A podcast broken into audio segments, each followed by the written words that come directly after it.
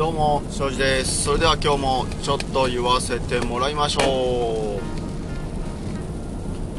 う。はい。今日はですね、えー先日開催した、えーフルマラソンの3時間半切りの、えーチーム練習会のことで、えお話ししたいと思います。えー、大体いつも僕はその練習会の最初大体喋りすぎるんですけど今回もまあいろいろ白熱して熱を込めて喋、えーりすぎたなと、えー反省しているんですが、反省しても喋るんやめないんですけどそれが悪いところで質問を受け付けてたらですねあのまあいろいろとレースこの時期にもこんなレースでどうのこうのみたいな話があったりとかそんな中でちょっと話が変わるんですけど、えープロテインって何取ったらいいですかっていう質問があったので、えーその時話した内容をちょっとお話ししたいなと思います。その方はえーっと僕が2年ぐらい前に勧めてた、えーあるメーカーのホエイのプロテインを探してるんだけどもう今最近全然ないじゃないですかと。トレイルフェストでももう扱ってないし探しても全然ないんですけどあれに代わる他にいいものないですかっていう風に質問してくださったんですね。で僕はまあ2年前は2年前でそれをあーがめちゃくちゃいいという風に飲んでたんですけれども。いろいろまあ栄養のことを勉強したりとか自分自身でもいろんなことを試行錯誤しながらあ人体実験しながら、えーあこれはいいなこれは、うん、なんかいまいち、えー効果がわからないなみたいな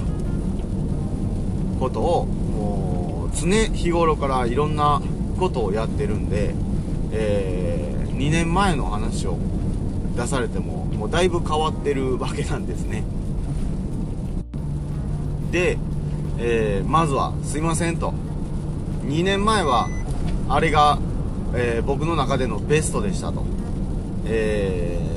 ーただあ自分の中でもいろいろどんどん勉強していったりとかあ食べ物を食生活を変えていったりしていく中でかなり、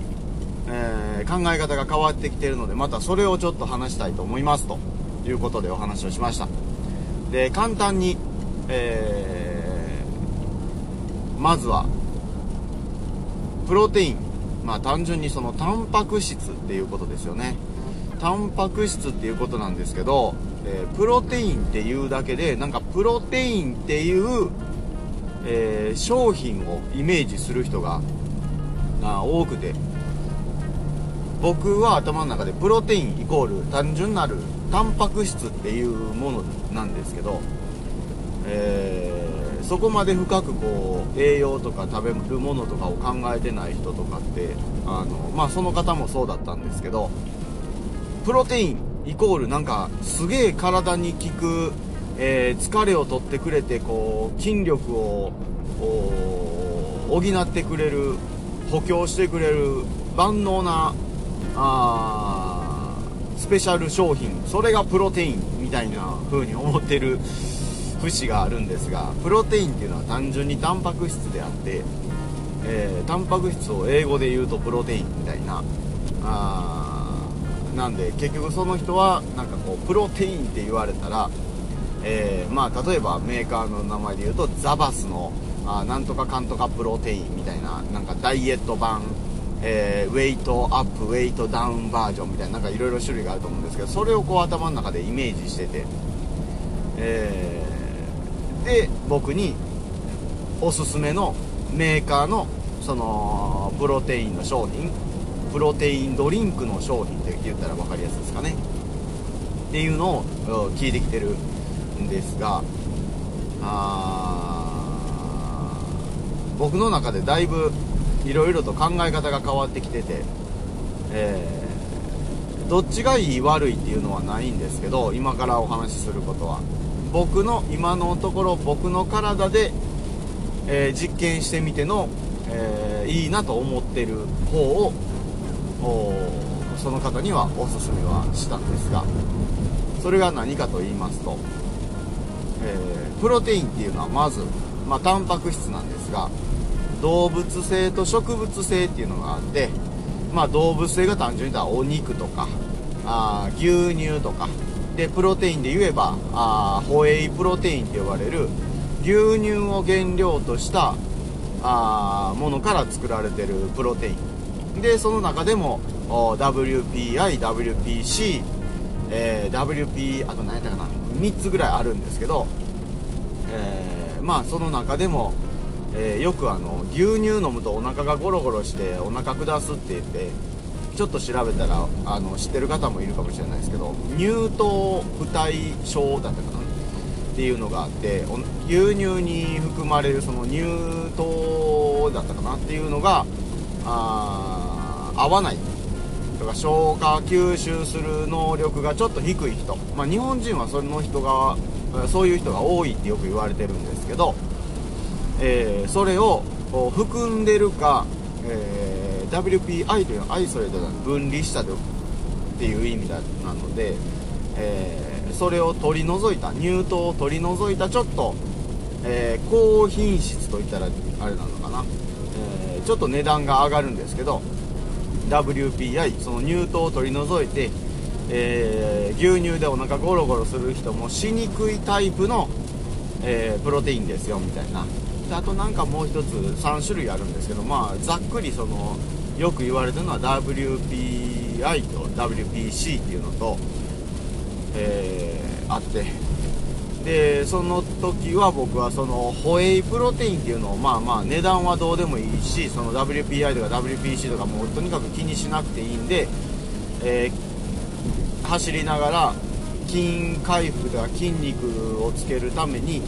筋疲労の回復のためにプロテイン取るといいですよとかっていう風に言ってたんですけど2年前は。今はですね、えー、もう一つの動物性プロテイン動物性タンパク質ではない植物性プロテインがおすすめですよっていう風にその昨日ですね昨日お伝えしました。えー、なぜかというとまあいろいろと言いたいことは山ほどあってまたそれでめちゃくちゃ時間がかかってしまうんですけど、えー、単純に僕そもそも普段から牛乳をほぼほぼ全く飲まないんですね。もう嗜好品レベルでなんかの時にちょっと乳製品まあ、えー、牛乳ヨーグルトチーズとか乳製品を何かの時にちょっと気が向いたら取るぐらいで基本的にはあ嗜好品という風な認識をしてましてですね。取らないんですがそれなのになんで僕は毎日あ牛乳原料のプロテインを飲んでるんだろうかと。うんなんか言ってることとやってること乖離してねみたいな風に思って、えー、動物性のプロテインをやめて植物性にした時からまあ調子が良くなってきたというかあいうことがあったので、えー、動物性のそのプロテインは取らないようにしてます。でまあいろいろ書籍を読んでいると一番自分の中で、えー、しっくりきたのがあ管理栄養士の資格とかの本とかにも書いてたりするんですが牛乳ってカルシウムとマグネシウムのバランスが非常に悪いっ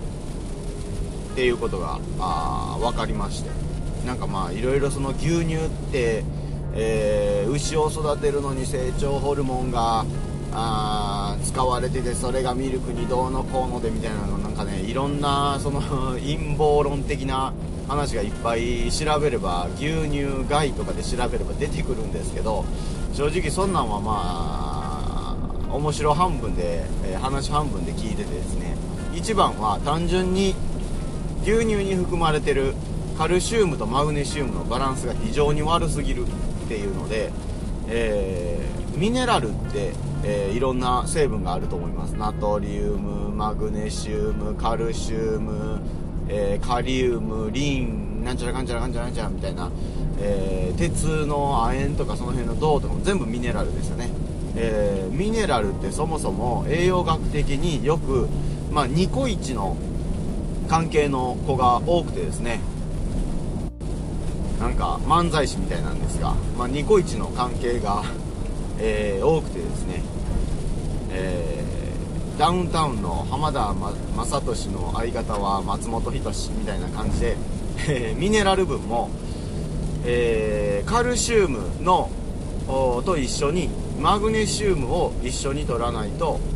うまいことこう消化吸収してこう助け合わないみたいなのがあって大体カルシウムとマグネシウムカルマグ比ってよく言うんですけどそれは2対1カルシウム2に対してマグネシウム1ぐらいの割合で取らないと、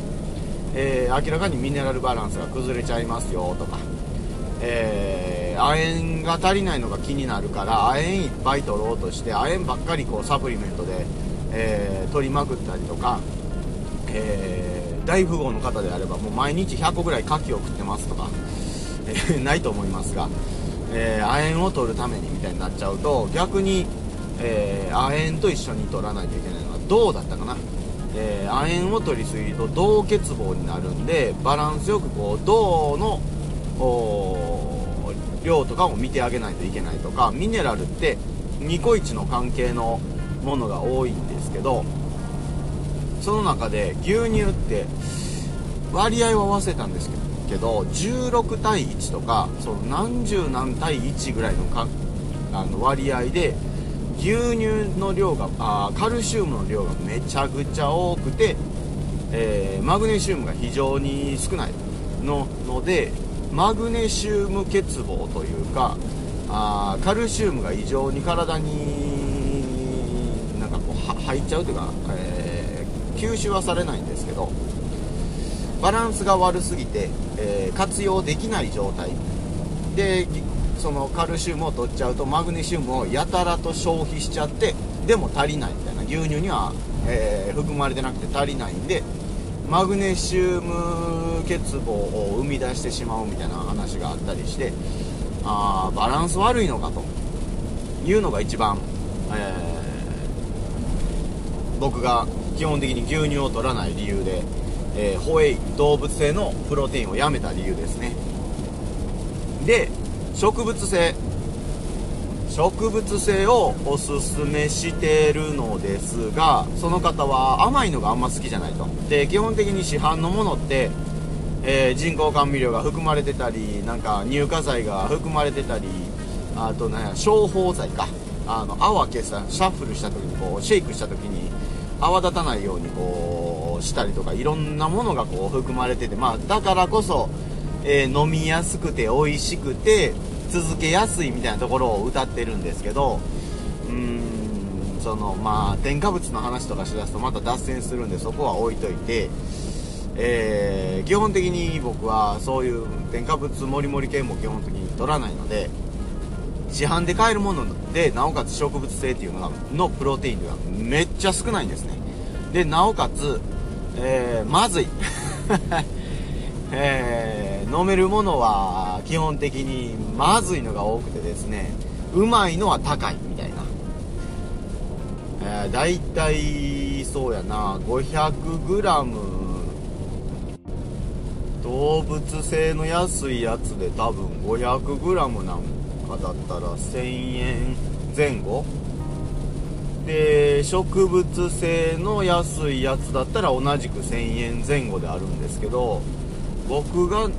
飲めるな飲みたいなと思う植物性のプロテインとか。500g だったらいくらぐらいしちゃうんやろ5000円前後するかな。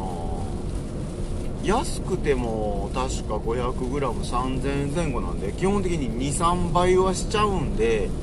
なかなかあ僕も大富豪の部類には入ってないのでえー、っと続けれないと。金銭的に続けれないみたいな。でなかなか美味しいのにも出会わないんで続かないみたいな。でじゃあなんやねんと。どうしたらいいねんと。まあ基本的に食べ物納豆いっぱい食えっていう感じなんですけど。食べ物からそういうまあ大豆だったりとか植物性のタンパク質が豊富なものを探して食うっていうのもそうなんですが、えー、一番僕が今あハマってて、えー、おすすめなのが豆乳。ちょっと常温かぬるめぐらいがいいかな僕的には、えー、夏でもお腹体冷やしたくないんでぬるめ。えー、豆乳に熱いお湯をこうちょっと注ぎながらぬるい3 4 0度ぐらいのぬるい一気飲みできるぐらいのぬるい豆乳を作りそこに、うん、大さじ34杯ぐらい、えー、きな粉黒豆のきな粉とかやったら最高ですね。ちょっと高いんですけど黒豆のきな粉もう豆の黒い皮ごと粉砕して、えー、作ってある黒豆のきな粉とかをそこに入れてシャッフルして終了。ちょっと甘さが欲しかったら、えー、僕は生蜂蜜を入れてますね。生蜂蜜ってまた何やねんみたいな。何でもこう生にしたらうまそうに思うなよもみじまんじゅうも生にしたらうまいみたいななんかもう全部こう生チョコとかなんかそのあれかとその部類かと。そういうわけではないんですが生蜂蜜加熱してない蜂蜜を僕は入れたりするんですがまあそこまで言い出すともうかなり、えー、マニアックすぎて気色悪いので蜂蜜でいいです、えー、何でもいいから蜂蜜を甘さが欲しい人はちょっと足して、えー、飲んでください。その方には言いました。豆乳にぬるい豆乳にえー、きな粉黒豆のきな粉を入れてで甘さが欲しい人はちょっと蜂蜜みたいなっていうのをおすすめいたします。プロテイン、え、いろんな栄養学を勉強して実体実験してもう人体実験しまくって今のところ僕があ心地よく続けられている、うん、ちょっとプロテイン今日飲みたいな。タンパク質量今日補充しときたいな。長い練習したしみたいな時は僕はそのきな粉の豆乳きな粉ドリンクを勝手に作って飲んでます。まああとは市販のものじゃないんでまあちょっと泡立ちやすかったり、えー、きな粉のざらつきが口に残ったりするんですけどあそういうのが気になるんだったらもう適当にその辺の市販のプロテインを飲んでもらったらいいのではないでしょうかと、えー、そあんまりおすすめしませんみたいな。それ飲むぐらいだったら飲まん方がマシぐらい僕は思ってるんで、え、だいぶ極論ですが。そんな感じでまあちょっとこれからちょこちょこそういう、まあ、栄養に関することとかあ食事に関することケアリカバリーみたいなところの話もしていきたいと思いますがそれしちゃうと話が長くなっちゃうんですよね。あとは僕はどんどん脱線しちゃうんですよね。添加物の話とかもしたいし言い出すときりないんですが今日はおすすめプロテインのご紹介でございました。こんな感じで、えー今日は終わりたいと思います。それでは失礼いたします。